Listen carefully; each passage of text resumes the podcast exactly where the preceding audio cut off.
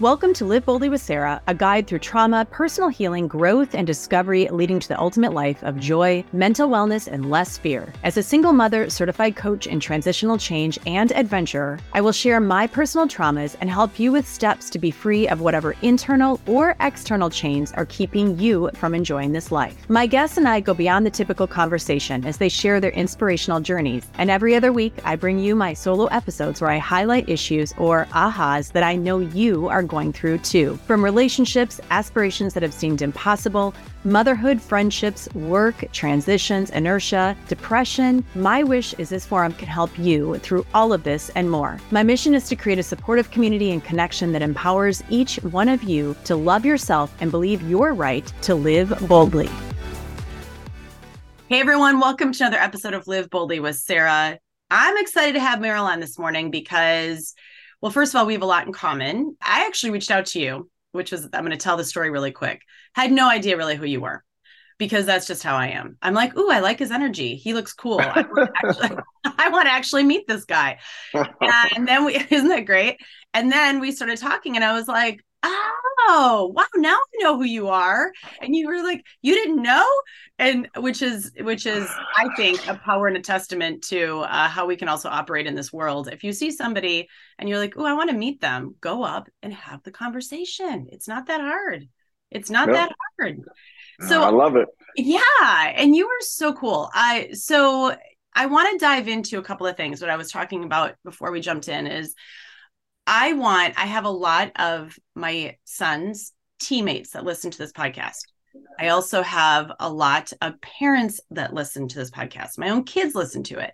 So I want you to speak to athletes, students across the board, anybody that needs to hear the message that's your message, and then also to the parents, because sports and parenting is something that is a hot topic but it's not only about sports, it's about leadership, right? How to raise kids to be better leaders in this world. So, first, though, I want you to introduce yourself. Tell us a little bit about you. Well, um, yeah, know it's a big question. It's a loaded question. Since it's about parents and kids, or, or there's there's the focus. Um, you know, my journey started.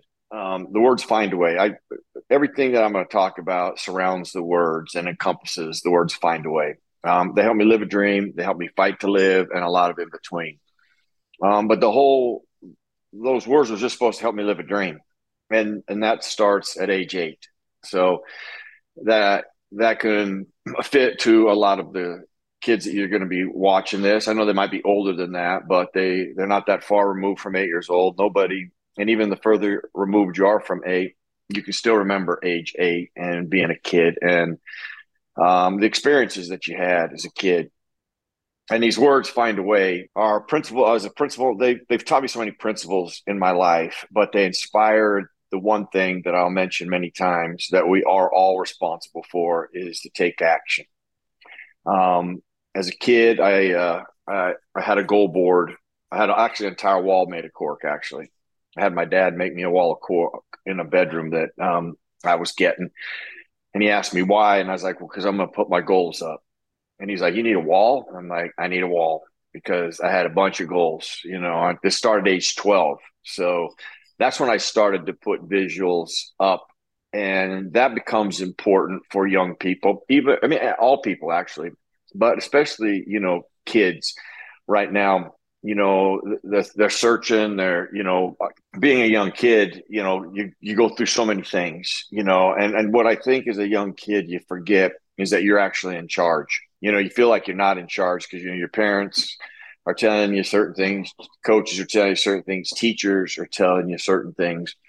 Um, and you need to listen to those things especially when they bring great value. But at the end of the day you're in charge. You're in charge of how you think you're in charge of the work you put into things, the effort that goes in to the things that you want to accomplish. Um, and as a kid, I those words helped me do that. They they put me in charge, um, and they helped me, um, and they sent me on a journey where I found all kinds of things that I never would have found had I not um, went on that journey. Things from Aristotle, which I'll get to in a second, Walter Payton, that I'll get to in a second, Chuck Noll, which I'll get to, in a second.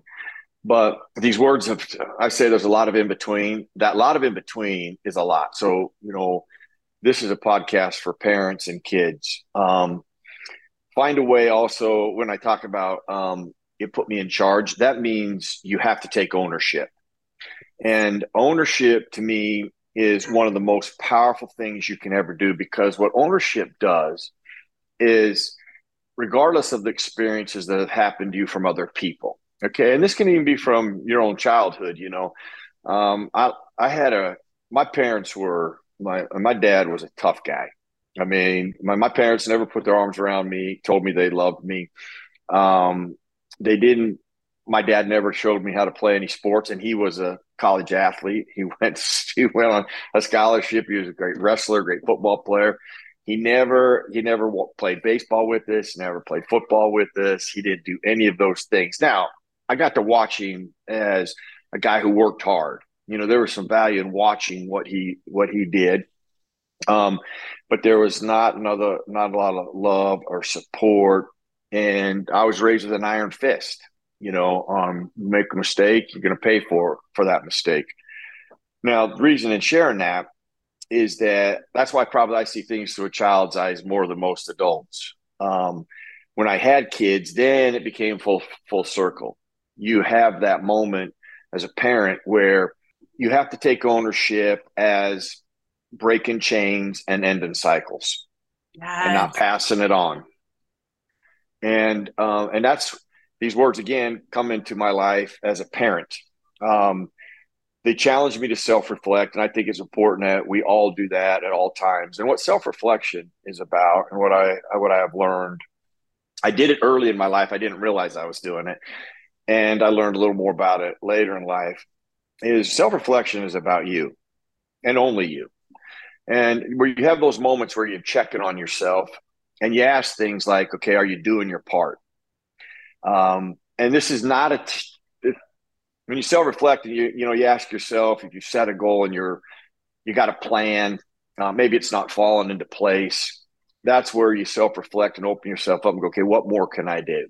Um, what maybe it is a maybe take a challenge, listen to my parents a little more, um, listen to my coach what he's saying. Maybe I am doing something that, that he's saying that I'm fighting right now, but I could do that would make me better. Maybe be open enough for that. It's it's not a chance to make excuses.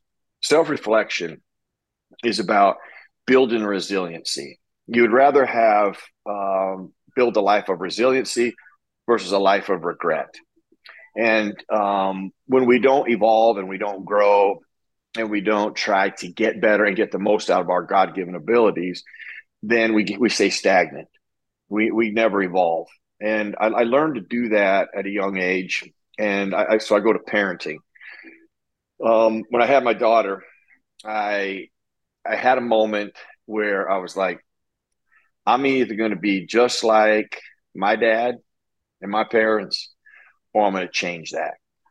And at that moment, I decided I'm not going to, I'm not going to pass that on. I ended that cycle. I broke that chain. But find a way was critical in the self evaluation process, number one. But it helped me come up with a parenting tool that helped me be a better parent. Um, but also also been a coaching tool. It's become a business tool, but it all started as a parenting tool. It's the most powerful thing I've ever done. I talk about it in my leadership program too, in the completion of it, which I'll share today because the completion is important because we have kids and we have parents. Mm-hmm. And uh, the tool first is I judge my kids in the yardsticks of their years and not mine. That gives me two things as a parent all the time patience and perspective. Now, I started this when they were first born. So, um, and then I, have always had that, and I will always use it. I keep, I use it today, um, and I probably have to use it today. My, I'll talk to my kids at some point today, and there might be something comes up where I use that. But as they got older, I started to think, I'm like, wait a minute, my kids can understand that perspective. Let me share that perspective first of all from a parent. So I give this story all the time because it crystallized how important it was for me. My son was five years old he came home and he wanted all these. He wanted to buy these new um, socks all his buddies have. So we go to Dick's. We buy three pair for three ninety nine each. We come home. His buddies come over. They're in the backyard where the basketball court is and the grass is. They've been there 15 minutes. Every parent will identify with this. I'm walking through the kitchen. I look out to check on him, and I'm like, "Oh my gosh, he's got his shoes off, running around his socks I just bought for 3.99." Like I'm like, "Oh, like so." What as a parent at age 35, you just spent 3.99 more than that. You spent about 15 bucks, and he's now going to ruin socks. All I'm thinking is grass stains, holes, and what is he thinking? Like I can't get to the door fast enough. So I grabbed the doorknob, and that's when yardsticks of his years, not mine, patience and perspective come over me. Now he's he's five years old. So I come out, open the door, and I said, "Hey, Beau, come here." And uh, Beau come running over, and those socks I bought for three ninety nine. I said, "Son, I go, why would you be running around in because I wanted to know why why are you running around in socks that I just bought for three ninety nine without your shoes on?" And he's like, "Oh, Dad, I'm faster when I do that." Oh. And I'm like, "Well," and I'm like, "I did the same thing. I did the same thing at age five, thinking you take your shoes off, you're lighter, you're faster. This is the way kids think. That's all they know." I'm like, "Well, actually, that's not true." I go, "Take your socks off. Let me show you something." He takes them off. I flip them around. There's this grass stains I'm showing you about. No holes because I caught him quick enough. And I said, actually, son, you're slower. I know when you take your shoes off, you think your feet are lighter, you think you're faster. I've been there. But you're actually slower because you have no traction. So you're sliding on everything. If you want to be faster when you take your shoes off, just take those socks I bought off for three ninety nine, and then you won't slide anymore. He's like, really, Dad? I said, absolutely, Beau. He's like, hey, Dad, thanks a lot. Off Beau goes.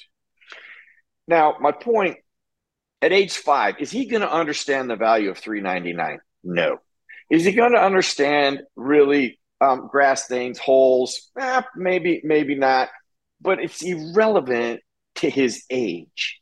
I could spend, you know, I could have spanked him for it. I could have, I could have scared him to death for it. Don't you ever do that again? Which would have happened to me, and I wouldn't have got any. I wouldn't even got it. What are you doing, or why are you doing it? It would have been it just would have been over. You and then I, I lived in fear as a kid, and I'm like, I don't want my kids to live in fear. Um, that doesn't mean I get a, they get away with anything. There's still standards and circumstances. Uh, there's structure uh, that we live by, but that helped me as a parent to not to not abuse that five year old kid who knows nothing about 399 grass stains holes he's worried about getting faster period now he's 15. It's a different conversation. Okay. So right. anyway, so when he gets when they start getting older into their teens, I started thinking about it, and I'm like, you know what? I'm going to share with them how I have tried to parent them, what I think of. I you know I judge them in the yardsticks of their years, not mine. It's given me these patience and perspective. I've used I used two stories. That one for my son, and another one for my daughter when when texting became a big thing. She ran a bill up like three hundred eighty five dollars um, I, will get to that in a second. But keep in mind, I had to call. I remember we were with uh, T-Mobile. I called T-Mobile, and I was like, "I, I think there's something wrong with this phone bill because I got this three phone bill for three fifty nine, three hundred fifty nine dollars. It was almost four hundred bucks, and I had pages and pages of taxes and it was all my daughters. And so I'm talking to this lady. I go, "Hey," I go, how does this texting like this is when it just starts so when texting just starts we're all you know they had packages like 500 yeah. texts okay so yeah. obviously she she blew through that now i'm talking to this lady on the other side and she's laughing because the same thing happened to her and her kids because i'm like now so tell me how this works. He goes well here's what your daughter did. She says hey to 10 people. Those 10 people say hey back. In one word, you have just you've just had 30 oh, there's 10 out 20 texts she goes that one word just got her 20 texts because it went 10 out and it went 10 back. And i'm like I, so now i'm thinking i didn't even know that. So i'm thinking how can i go get mad at her when i didn't even know that right so, so right. anyway so I shared that experience, you know, and I talked to her about that. And here's what I did: I put her in charge of it. I explained to her what it, and she never went over again. Like she would tell me many times, "Hey, Dad, I'm about over my budget, so I'm going to turn my phone off for two days." And she became accountable for it, right? So I'm like, now let's just say I take her and spank her for it and tell her how terrible could you do this stuff. You know how what three hundred fifty eight dollars is. How could you do that? How how how fair is that? Number one, okay, you don't know what's going on, and then you punish her because she doesn't know what's going on. Anyway, there's two stories that that parenting tool helped me to teach them. Now, as they got older, they could understand that. I sat them down one day and I was like, I'd like you to judge me in the yardsticks of my years. I've been through junior high, high school, college, the peer pressures that exist, all the circumstances that you deal with. And what I'm trying to do is help navigate you through those. Um, there's going to be things that come up that you might be scared to death. You could be scared to death. Tell me, don't come to me and ask me questions about it. Tell me things that are going on that you're confused by, that you're even hearing in school, that your friends are telling you, because your friends are not smarter than I am. They might think you might think they are. They might think that you they're telling you things of great knowledge. Come run it by me. Judge me in the yardsticks of my years. And what I did is I built a bridge of communication to where um, I always say this when I speak I've learned more by listening than I've ever learned by talking. And this is a great example of that. So when my kids would come to me, and keep in mind as a parent, they're going to tell you things now because you've just opened this communication of freedom. Like they can, they feel comfortable. Um, they can trust you in that. As a parent, you got to be careful that they get share something with you that you'd be like, oh, you mean inside you're like, oh my gosh, I can't believe they're sharing this with you. Have composure in that situation you can't lose it and go, what that, you know, and lose your mind on because then you're gonna lose that trust. You got to have composure in how you handle it and ask them questions to get a little more information on it. But what what I'm getting at is it just built a great bridge of communication with them in that I would share things with them and they received it better. Um, I would listen to them when they talked and I would understand it better. Um, and I've done that in coaching. I've done that in, in business, and it is, it's just been, it's been powerful. You know, it's been powerful with my kids. Um, my daughter's 29, my son's 25 now. She's got four grandbabies. My daughter, my son doesn't have um, any kids, but he's married. But our the way we talk today is, I mean, it is open. It's honest. They tell, you know, they call me with all kinds of things, and and I still, you know, I I've been through being a parent, you know, and dealing with kids, so I can help my daughter and her her husband. Um, and I just, you know, I, I love that. I, I, tell people, and I just got done in Chicago speaking at a law firm summit on leadership, and I'm like, you know, one of the greatest leadership roles anybody will ever have, the greatest leadership role, I should say, is being a parent if you have kids. I don't care how big your company is. I don't care how many people um, you're leading or, in your company, being a parent is the greatest leadership role you will ever play. Period. It can never exceed that, you know, and how we how we lead our kids and how we guide our kids, um, and how we influence and help them is a vital component of great leadership and great success. And this communication thing has been a big part of something I learned as a parent, and that has helped me transition it to all other types of environments. And then the last thing I told you, building a bridge of communication has been, I mean, the value in it is indescribable. But you know what I found out um, in this whole thing, Sara? I don't care how well you can pontificate. I don't care how great you can talk. I don't care what your messaging is. What they see you do will outweigh what they hear you say if it is different modeling is powerful. Mm-hmm. I bet you nine out of 10 times anything my kids refer something back to what um, influenced them or affected them was what they saw me do, not what they heard me say. Now, I'm not minimizing that bridge of communication. That, that's so important. It is, that just opens things up to be a more in, influential, but then be careful on the modeling. Um, that right there, what they see you do, how they see you do it, will be the most powerful thing. And that's true in any leadership role. You can get up in front of people and you can pontificate, tell them, you can give them a dissertation that would, I mean, set the world on fire. And then if they see you act the opposite, what they see will outdo what they just heard on every environment. That is true. So, um, and I'm, I'm just lucky to, unfortunately, I, I learned those things later because my kids start sharing things with me. And I'm like, when did you She goes, "Oh, Dad, I just saw you do it." I was like, "Oh my gosh!" Yeah. Almost everything is, "Oh, I saw you do that." He goes, and I was always surprised, Dad, that when I when this would happen, you never you never got mad or you never said anything bad about the other person. And I was like, wow. I mean, now I had no business. You know, even if I felt bad, if I wanted to say something bad about, like I wouldn't do that for my kids. Right, right. I never, I would never bring certain things that, that no, my kids have no business. I have no business sharing things, you know, business wise or personal things about other people to my kids. You just, there's no um, there's no value in that. It's um, it actually can be much more disturbing and harmful if you do that to your kids. It'll be very confusing to them too, especially if it's the opposite of what you've just said or who they what you've said you are.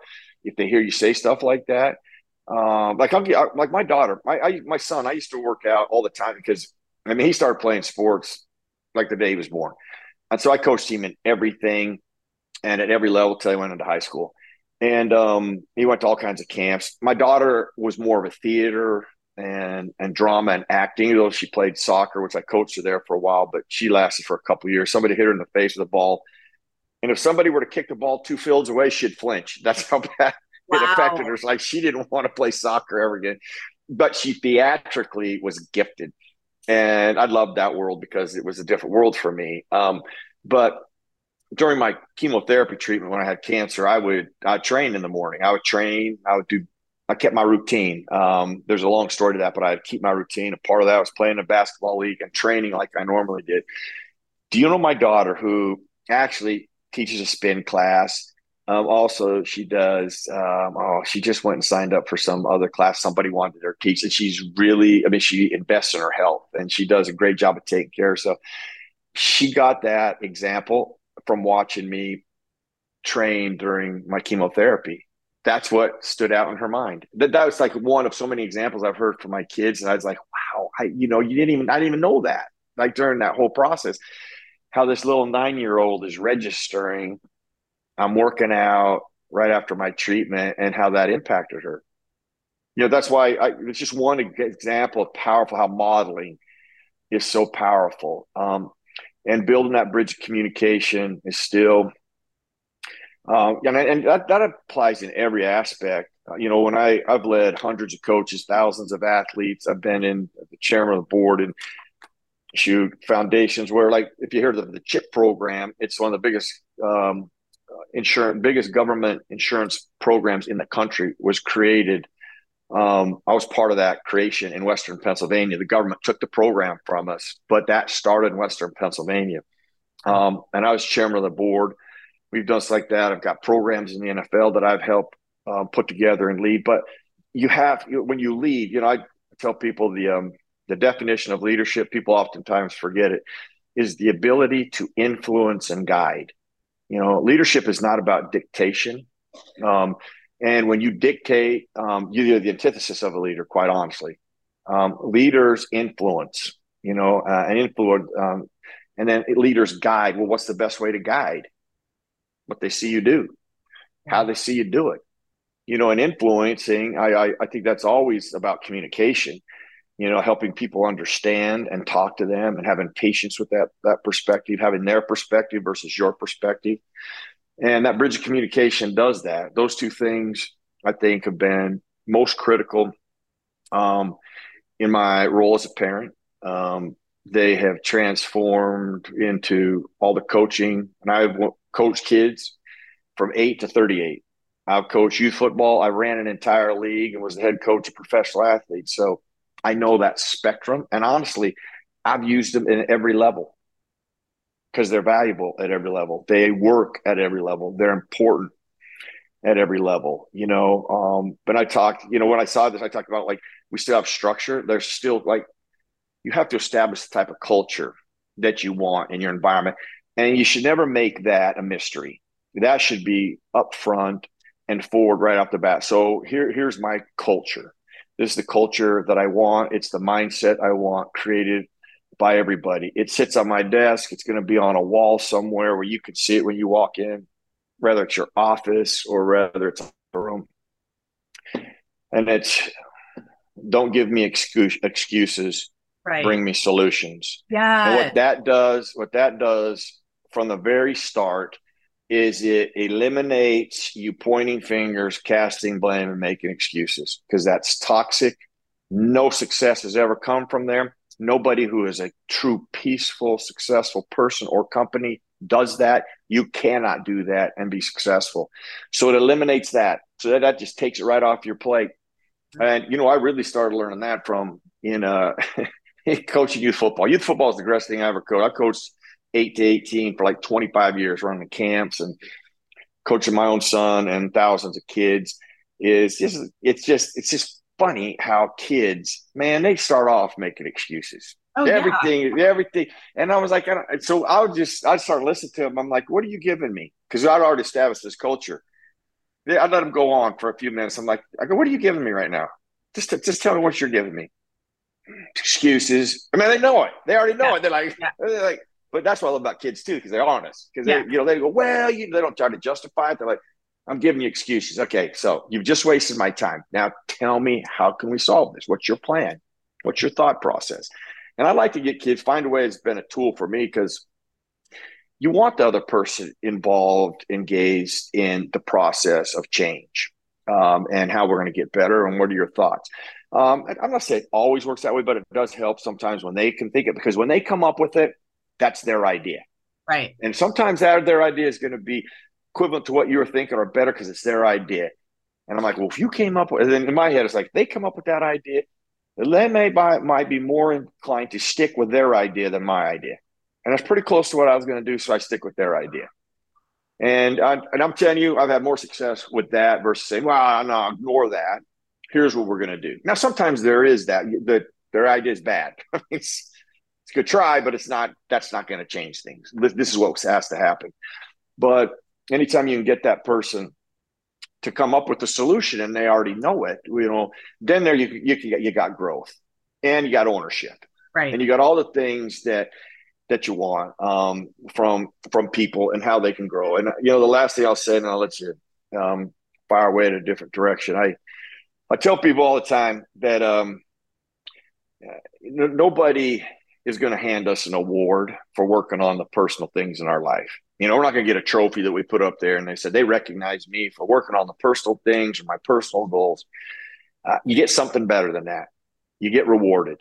You get rewarded with things like peace, joy, and personal success. And when I say personal success, personal success is when we can go to that moment of self reflection. You open up yourself at the end of some journey, at the end of some goal or deadline or obstacle or challenge. And you can say, I did my part. Like you can, if you can honestly go look in the mirror and go, I got everything out of my God given ability. I did everything I could to change the circumstances, did everything within my control, have peace. Just have peace with that. Now, that doesn't mean you ended up being the greatest of all time. You might not. It might, and you know what?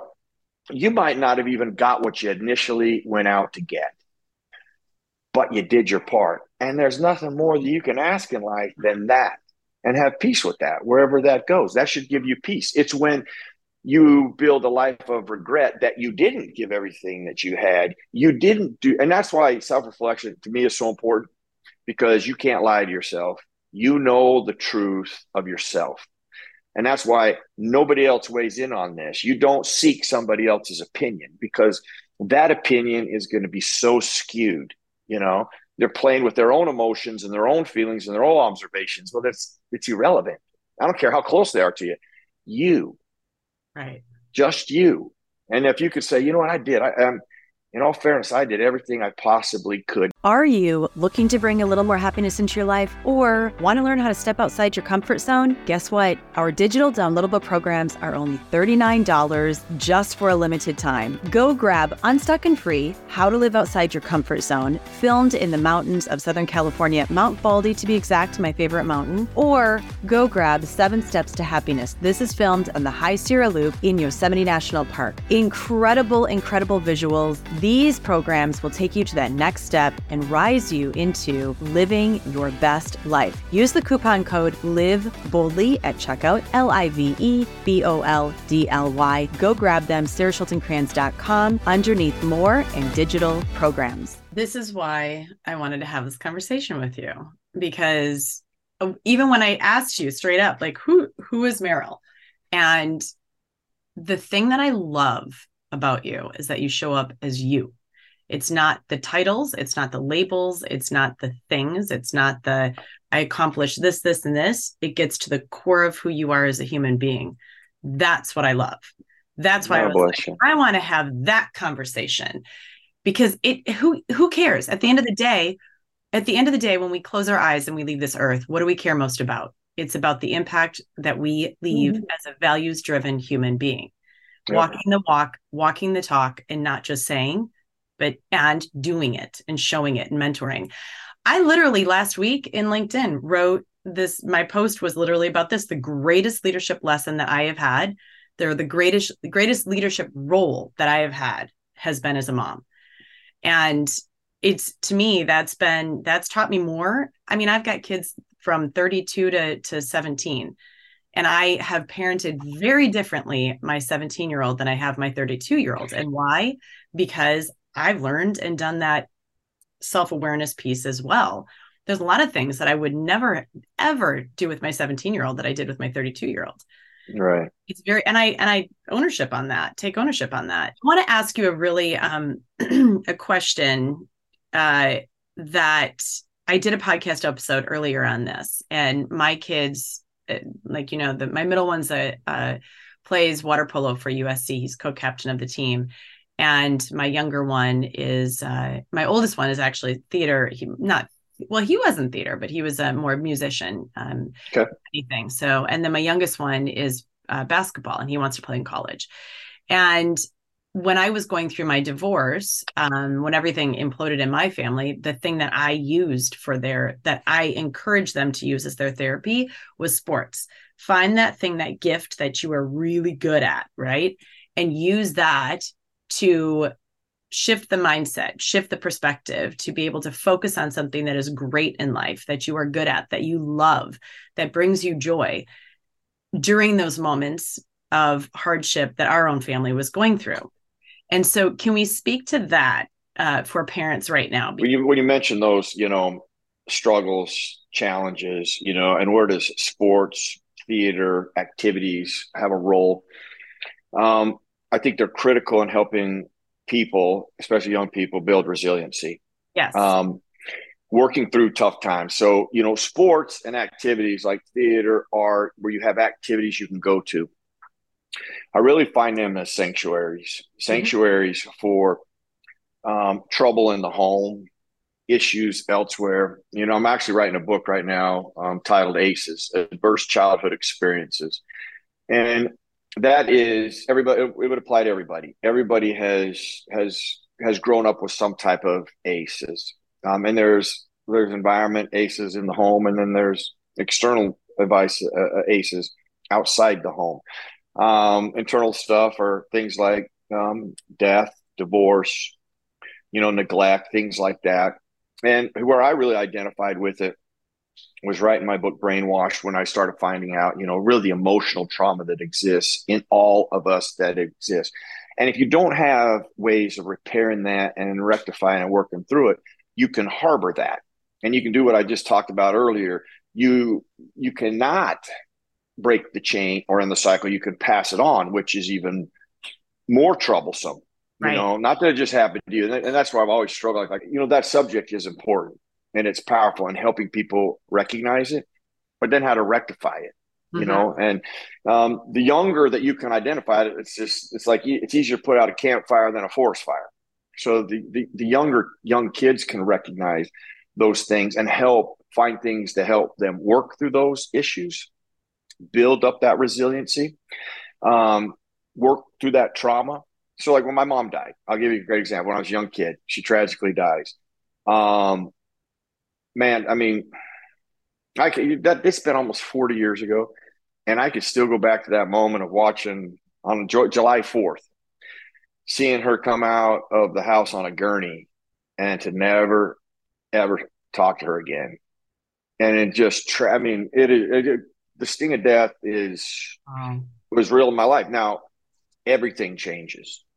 Everything changes in your life. Um, and really wreck, kind of wrecked our home. I mean, my dad remarried, moved on shortly after that. And, um, and he said, I can't blend two whole, two families. You guys are on your own. And so, but what football gave me was a, a sanctuary to go to and three hours of peace where I didn't let, you know, I didn't have, you know, it wasn't as heavy on me. You know, it was kind of, it's always kind of there, you know, and then during the season, every time you, you know, that my mom's seat was left empty and that was, you know, you'd see that every time. It's, but I got away from it and I, and I was, and it helped me heal wounds and work through just some awful pain had I not had that.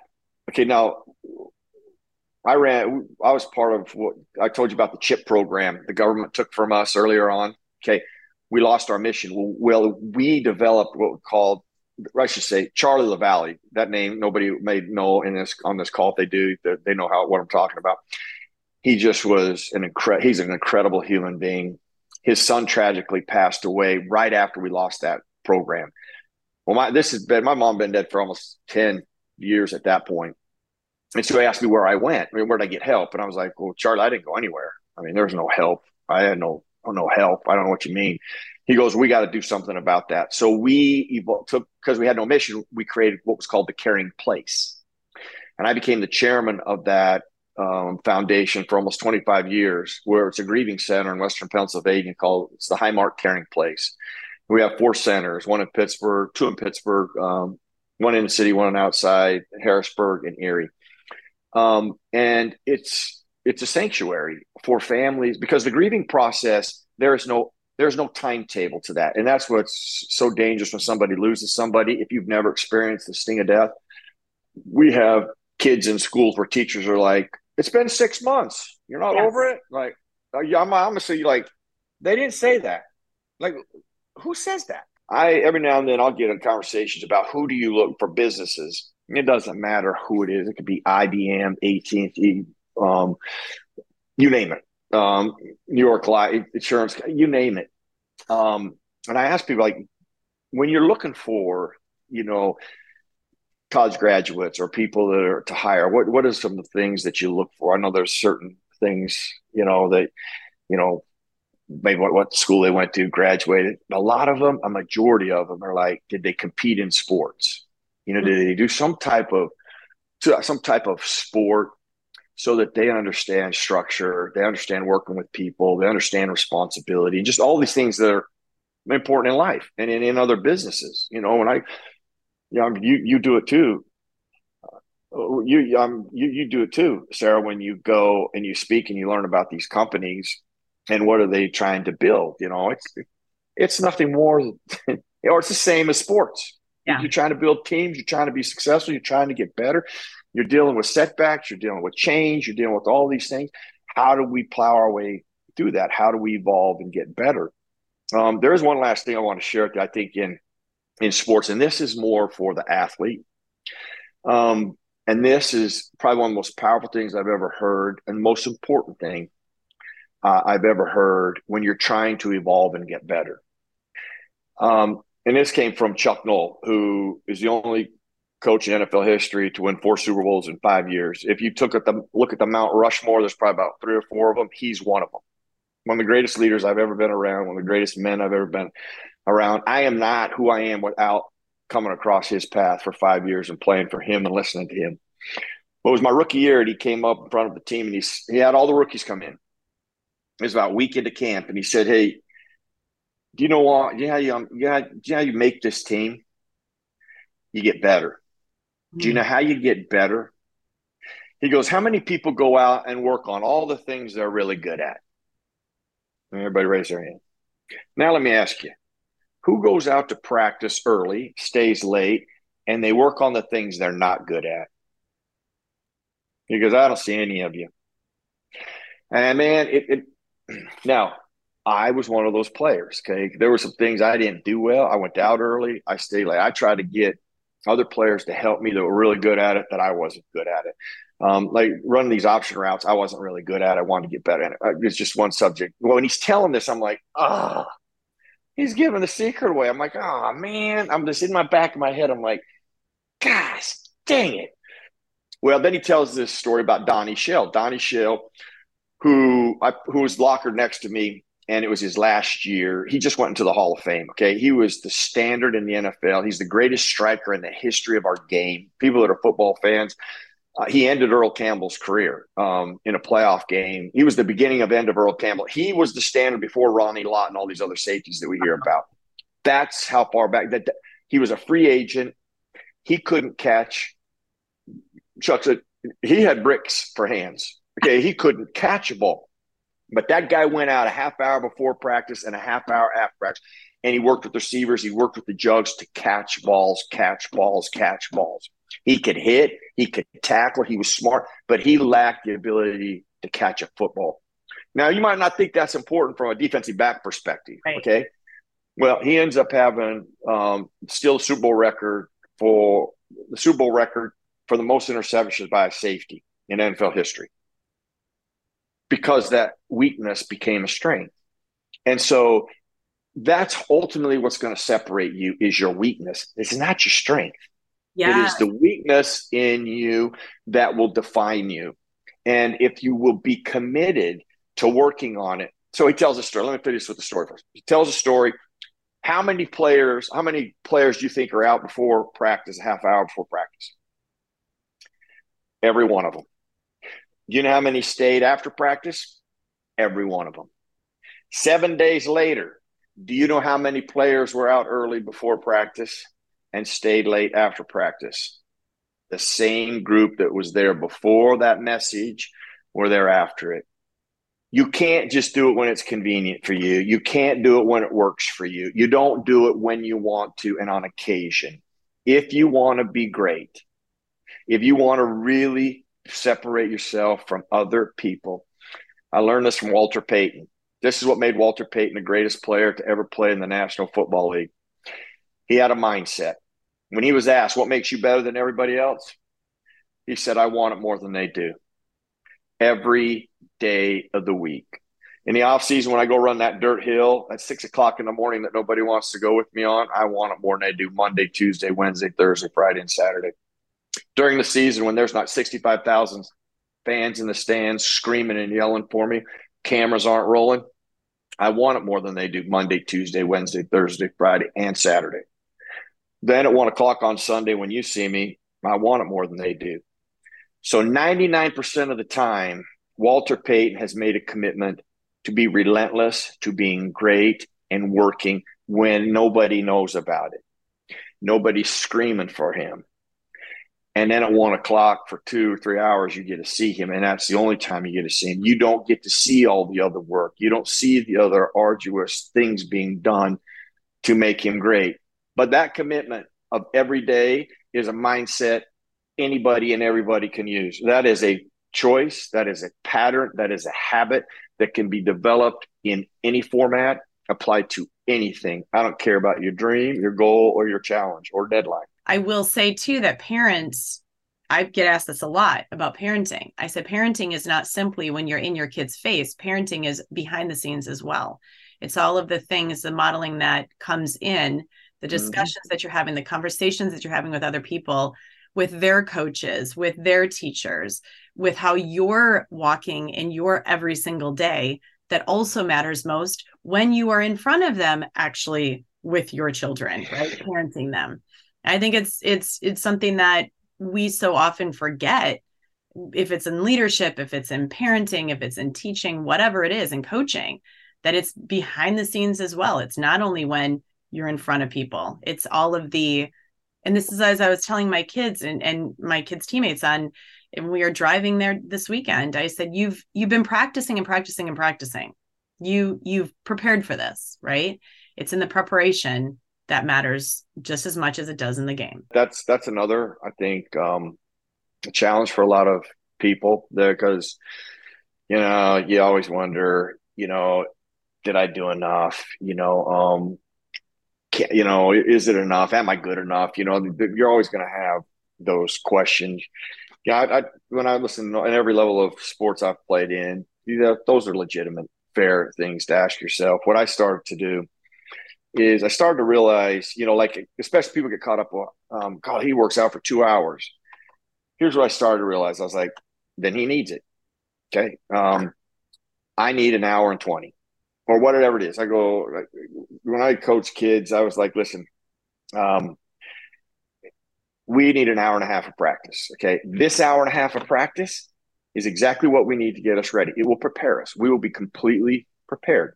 Now, they might do it in an hour. Good for them. They need an hour. We need an hour and a half. They might do it in two hours. Irrelevant to us. Yeah. Irrelevant to us. We need an hour and a half. As long as we put in the proper work and we do what we need to do to get ready, we'll be ready. Okay. Let's not get caught up in what everybody else is doing. Okay. It's irrelevant to us. They're completely different than us. All right. Their structure's different. Okay.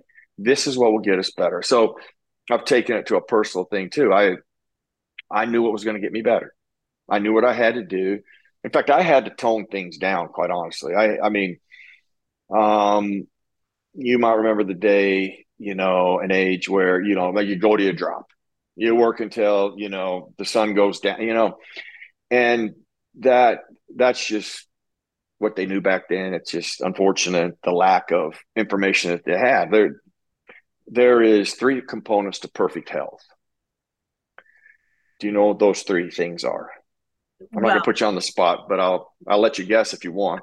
If I, I would definitely. I mean, there's three keys to mental health. There's movement, right? There's the physical piece there's the e- emotional uh, i mean this is i'm thinking of my own self right the emotional yeah. side of it where instead of compartmentalizing our emotions we're allowing them to rise i use my emotions a lot in the work that i do uh, personally and professionally and then there's that mental space you have to be able you have to be able to have mental resilience and it's all resiliency it's all physical resiliency mental resiliency emotional resiliency right so you've you you you actually encompassed one third of it Okay, oh, that's great. That's right. What that's else what, is there? awesome. Well, you, you, one third is is is the actual body. You know how right. you train it physically and mentally, and all those things. There's, there's a lot to that third, but that's one third. And then the other third is how you feed the body, the nutrition oh, that you course. give, right? Yeah. Yeah. And then the other third is rest. Oh, and rest right. is a vital component in everything. So let, us right. Well, but most people don't listen listen, professional athletes, they they'll get oh, you take care of yourself mentally, physically, emotionally, you move, you train. Yeah, yeah. And then yeah. boy, eat right, eat right, eat right. And like, well, what else? Well, what else is there? Well, okay, rest. Okay. If you're gonna do all if you're gonna do all these great things for your body, at what point are you gonna let it recover? Yeah, like yeah recovery yeah. is vital. And it I mean, and I was I was just I mean, I was just like most people, like you train, train, train, train, eat, eat, eat, and go, go, go, go, go um, it wasn't until I realized the value and the importance of rest and training your body. If you want optimum health, you train your body to a certain degree where you don't go over what you need, where you've challenged it. Because listen, our body is built of two components endurance and strength. So challenging those two areas, heart, mind, is refreshing. But you can only take, you only need to take, like the heart rate the maximum heart rate is 220, period. Okay.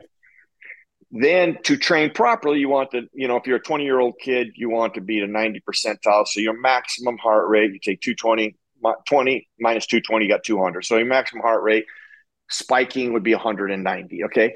Well, you don't want to go to 220.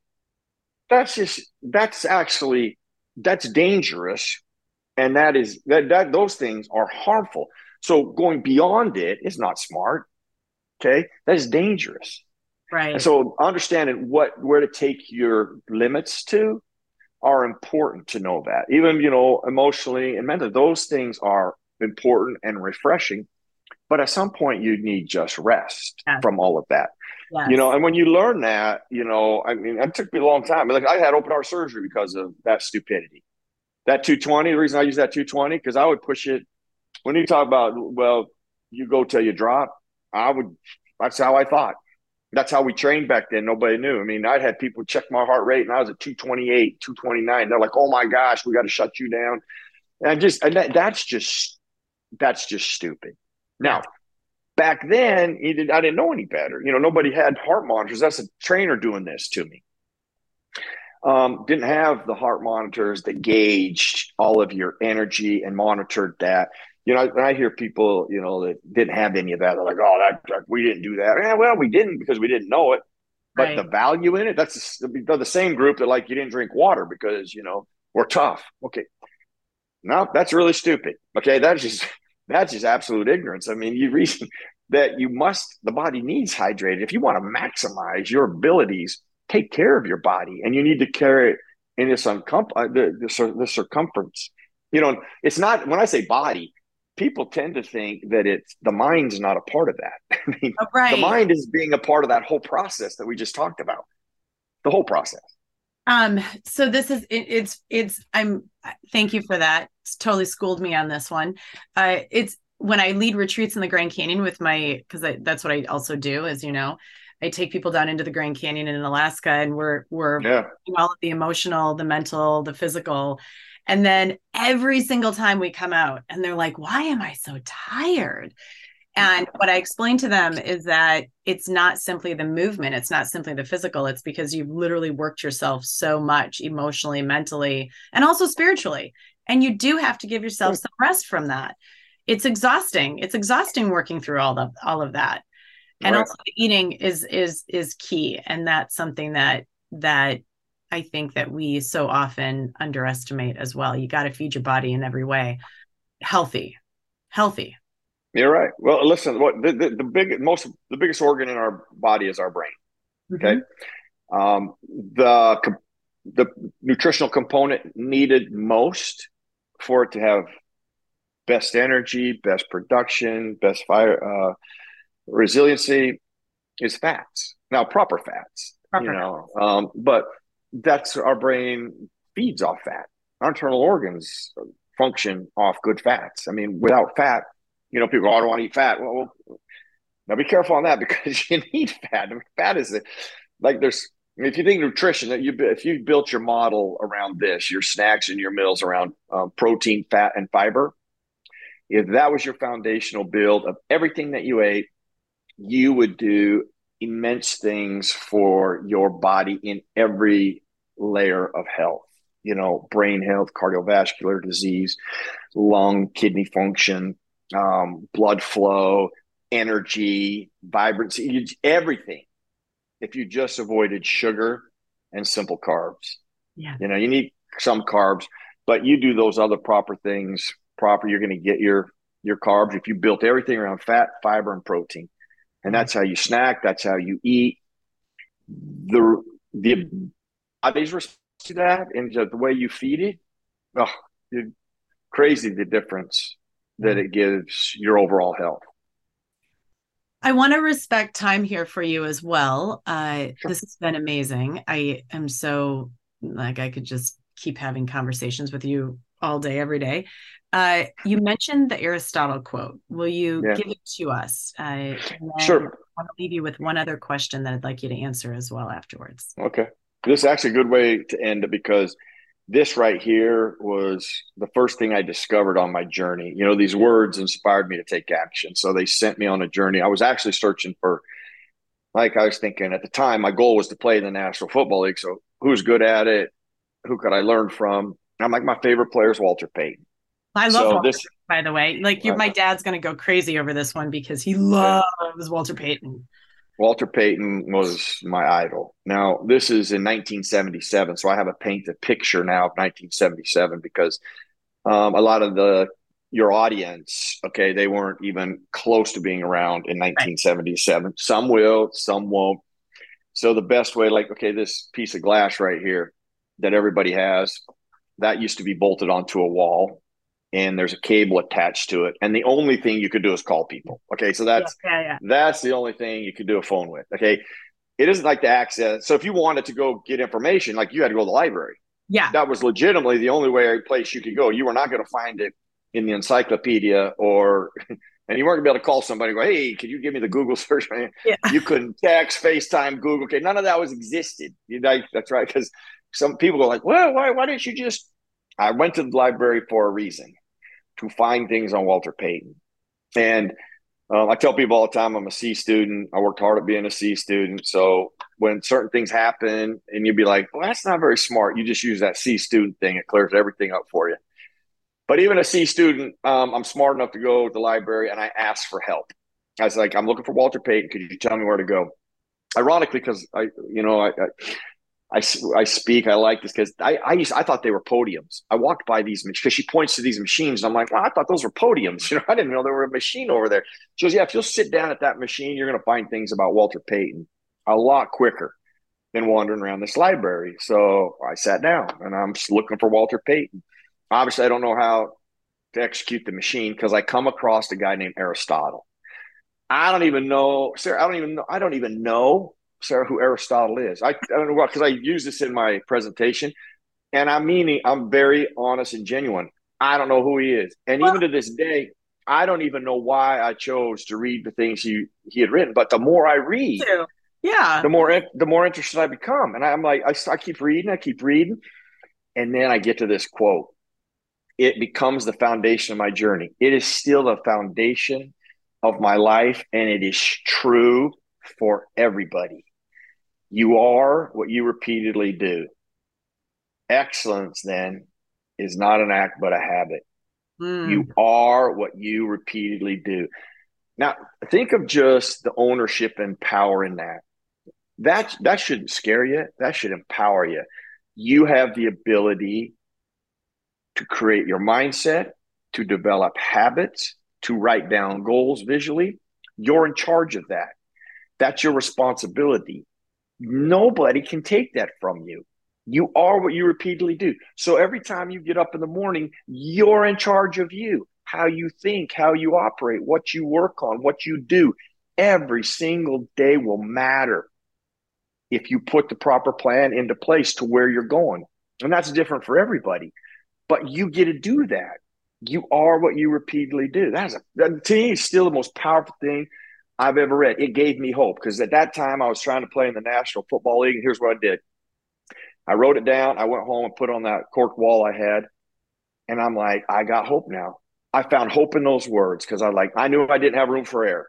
But I'm like, man, if I wake up every day and I try to get better every day at this, I try to evolve and work on being the best football player I can be, I got a shot. Now, at that age, it was like, I said I'm a C student. I had to work hard at being a C student because at that time I'm an F student. I said I better start working on being a better student because you know F's ain't going to get you to where you got to go. You know, but it, it trans it permeated in, in my entire life that everyday thing, just every day, um, and that mindset that you're in charge of that was and is the greatest thing I have ever read I still, I mean, I don't need to read it because I have it in my head. It's imprinted in my head, but it sat on my wall for nearly nearly a decade. So I'm turning 50 this year. I told you that at a different time we were talking. And I am finding that as I'm aging, it's becoming so much more fun and it's yeah. freeing. It's freeing. There's peace that I didn't have when I was younger. And there is this possibility and uh, open openness to just life right? To living that i didn't have when i was younger. And it's exactly because of what you just said. Uh, you know there's this space of resilience and that's what i speak on as well versus regret. And the one thing that i will not do when i take this last breath on this earth is go into that space of regretting everything that I didn't do and instead looking at, wow, look at all of the experiences and memories that I have created while I have been here. Yeah. The fact that you're like, I don't even know how I found him or didn't know who he was. And when I was when I was scrolling, right, and I found you and I was like, ooh, I want to have a conversation with him. There's just this, there's this, I think when you open yourself up to really good people, right? And when you open mm-hmm. yourself up to the people that are creating the impact in this world, and it's not about it's not about the force right? Of, of like forcing people to be a certain way or it's not about the as you mentioned earlier right? Like with your dad it's about the guiding and the leading in a way that is true north centered of what we need more of in this world. It's that well i you know i'll, I'll leave you with this because i i believe it what is true and nobody can will be able to tell me it's not true nobody is ever going to change somebody's mind no, nobody has that right. Nobody has the power to do that. But you can open people's mind. And that is mm-hmm. the only thing I'm interested in doing is ever opening people's mind. And then they take whatever they see fit and apply it the way they see fit. You yes. know, I mean, listen, Walter Payton didn't say, Hey, listen, I do it every day. You need to do it every day. I, said, I saw him do that. I read him doing that. I witnessed him do that. Okay, Aristotle wasn't alive. He didn't sit there go, Merril, never, you know, you are what you repeat. I read it and I took it and I applied it to my life. And people that hear that or go read it, take it and apply it to your life any way you see fit. Yeah. That's what it is about. It is not about how I see fit because I don't know you. I mean, but I do know this. If it can help you, man, use it. Use it and apply it. I agree. I'm going to share something with you that I don't talk about You're gonna love this. So why the why Walter Payton was so big um in my dad's my dad is from Illinois, my family. And so they were huge Bears fans, right? And um, my dad used to go to the training camps and he'd watch them and he loved learning through their behavior, and how they were working on the field. And my dad came home one day with a t-shirt that said honey bear. And remember that's when they had the honey bears the cheerleaders? Remember that? Mm. ah a long time ago. And uh, he gave me this t-shirt and he said you are forever and always my honey bear. And so now my that's dad, awesome. Isn't that awesome? So my dad calls me his honey bear. I'm going to start to cry. And um, he literally because i'm his only daughter as well. Mm-hmm. and he uh that's what he that's what he he'll he'll send me messages hey honey bear how are you doing this morning? And um and it's our little it's our little thing. So that's Aww. why i also have this thing with walter payton because that's that was the connection of of of um and i still have that t-shirt and yes i still wear it every once in a while. And i was young. I was i was about eight years old actually or nine or something like that 10 something like that. But well, a young girl. that's a that's actually beautiful and it's obviously yeah. tells you how impactful you know, even at age eight. Yep. Yep. How yep. it can be. How it it's awesome, be. Sara.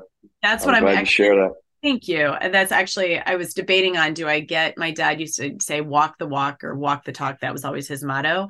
And so and I have a tattoo of my mom's handwriting in the word forgive. And so now I'm I'm debating with my dad. I'm like, right? Isn't that great? I'm debating with my dad there you go. It says forgive, my mom's handwriting. And so I'm debating, I'm like, do I want to do I want to get a tattoo that says honey bear in his handwriting or walk the talk? I'm not sure yet. I haven't figured it out, but one of them. I'd go unique. I'd go I'd go unique. Honey bear. That's only I, that's that. actually where I'm leaning towards. That's where yeah. I'm leaning towards. I'm leaning towards honey bear because that's yeah. that's that's that's your personal yeah. deal. That, that that's where I'd go with it. Yep. Oh. In his handwriting. He doesn't know it yet. I'm gonna oh. I'm gonna grab one of them that he's written to me and have it done and then show it to him. So that's awesome. Yeah. That's even better. You can't do that the other way. Exactly. You've made it's, your decision.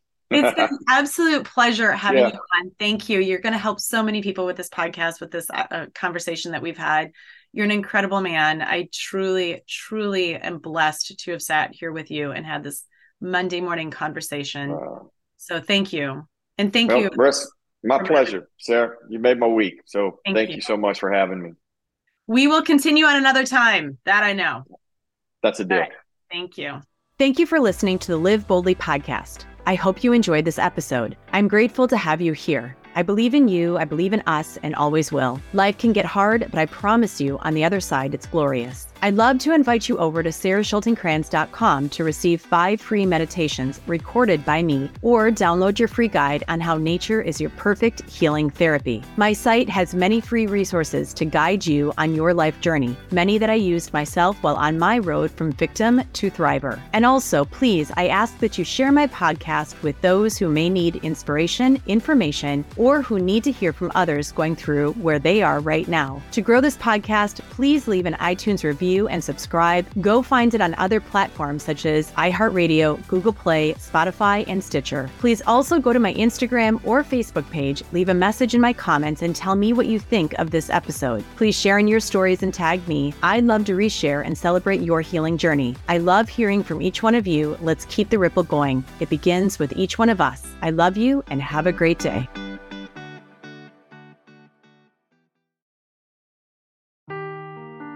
Seeking the truth never gets old. Introducing June's Journey, the free to play mobile game that will immerse you in a thrilling murder mystery.